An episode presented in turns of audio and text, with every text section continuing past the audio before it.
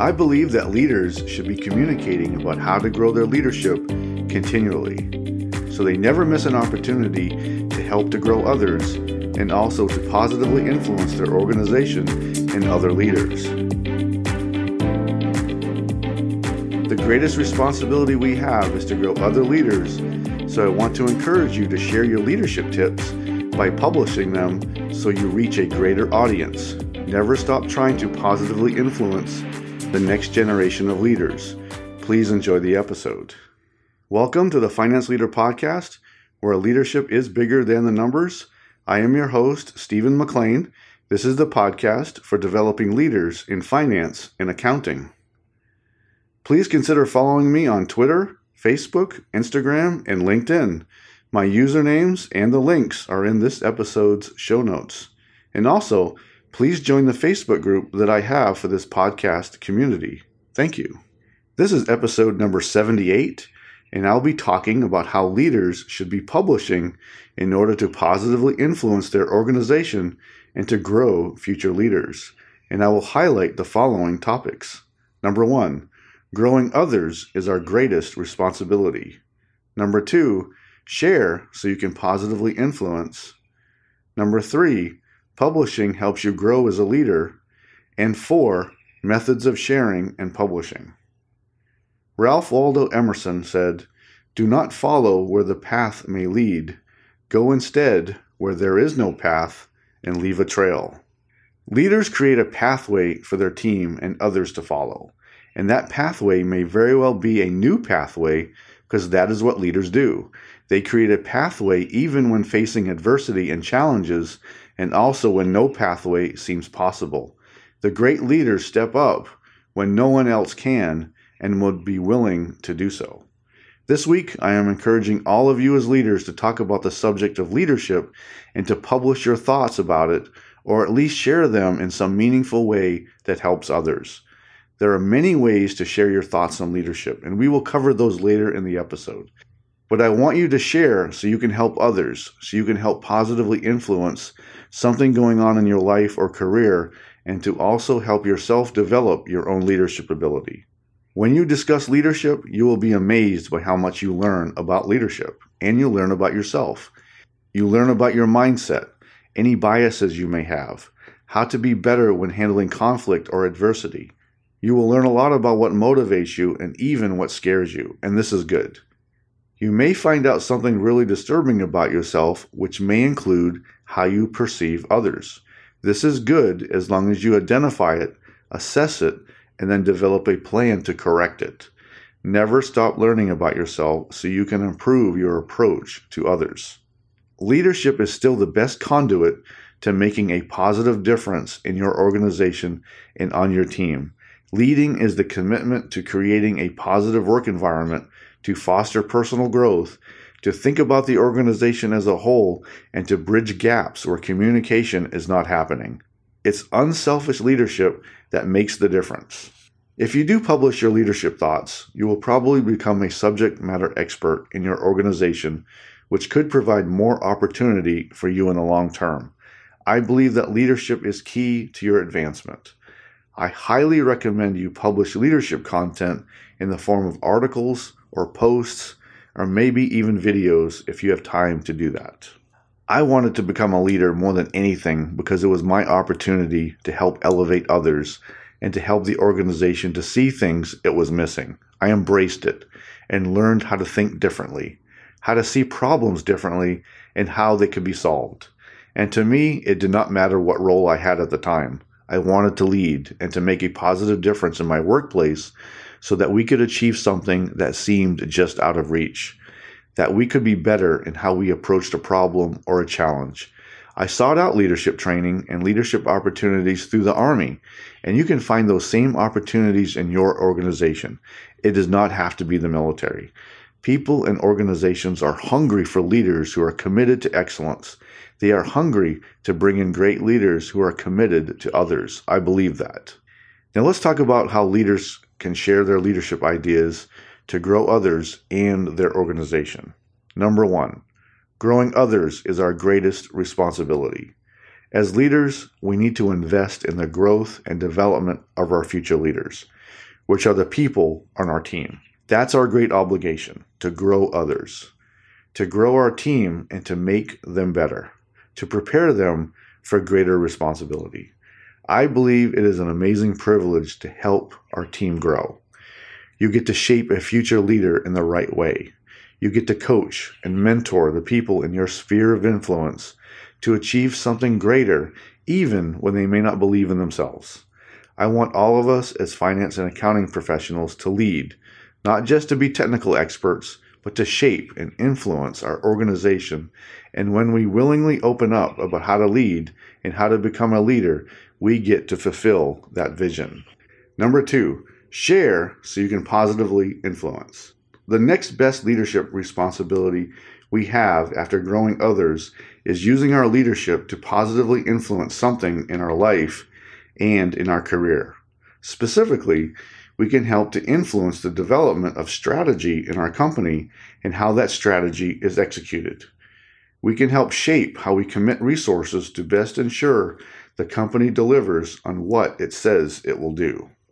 As finance and accounting professionals, we get to do this every day as we analyze and share data, as we communicate our analysis to decision makers and how we interpret what the data means. I want to always advocate that our leadership is to be used for the greater good for the organization and how we might see an idea implemented that will help our organization be successful. Develop your ability to combine leadership with your analysis so you can help other leaders in the company to better execute their part of the strategy. Number three, publishing helps you grow as a leader. If you decide to publish, you will find as you are developing your own thoughts around leadership and becoming a better leader, you will begin to grow also. I love this concept. As you invest and grow others, you will also benefit in your own leadership ability because it will happen. You will need to invest in yourself so you can be a better leader for others. This, of course, comes with a premise that you believe and will be committed to growing your team. It is a great opportunity to lead others. And when you decide to grow your team and to commit to them and to invest in them, you will also reap the same benefits that you are trying to show them and trying to teach them to become better in the ways of empowering them and to also being able to see problems differently because you will also grow. Because as you develop your thoughts and your leadership philosophy, you will have to think about this. You'll have to think about how what leadership means to you and what leadership means to the organization that you are in. So you will always reap those benefits as you commit yourself to growing others. Number four, methods of sharing and publishing. There are many different channels and methods available to publish your leadership thoughts if you choose to. Publishing has never been easier.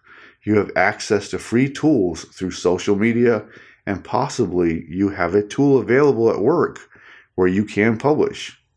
Obvious social media tools include Facebook, where you can publish long posts, and with Twitter, you can post threads. If you have more time to prepare, you can record videos and post to YouTube and you can even develop and publish a podcast like this one. I would also check with your company's internal website to see if it has a blogging capability. But of course, your audience will be limited along with your influence to only the company that you are employed with. The most ideal way to publish is to set up your own website, and that way you can blog away under something you control. There are some free versions, but they usually come with advertising that you don't control. There are also a few low cost options where you can set up a simple blogging site that you control and you own. Medium.com is another great option for writers and leaders. I won't give specific membership details since terms can change. I do know people who write every day on this forum and they get to have a great impact.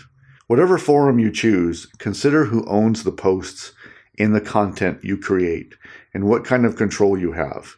Each method comes with a variety of control and ownership, so be aware.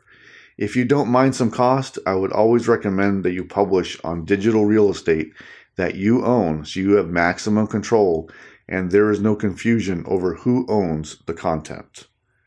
I know you can make a difference if you share your leadership philosophy and leadership ideas with your team and your organization at a minimum.